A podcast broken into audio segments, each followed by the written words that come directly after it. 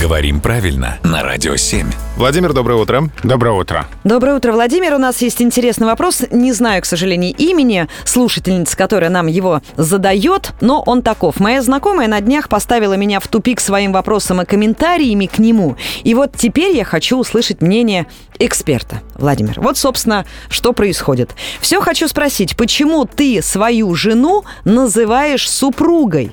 Потому что супругой называют чужую жену, а свою называют женой. Неужели есть какие-то действительно правила, вот, чтобы назвать э, жену женой, супругу супругой?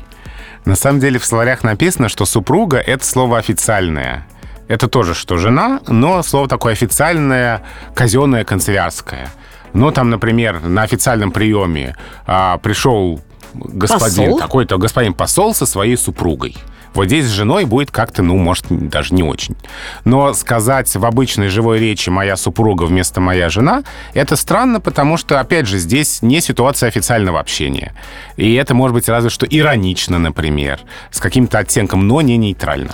Но все-таки каких-то четких разграничений именно вот такого, скажем так, грамматического характера нет, и каждый вправе употреблять так, как он хочет, но с учетом, конечно, вот этих вот э, вышеозначенных странностей. Да, то есть э, разницы нет, своя или чужая, свой или чужой. Здесь... Какой э, интересный поворот. Да.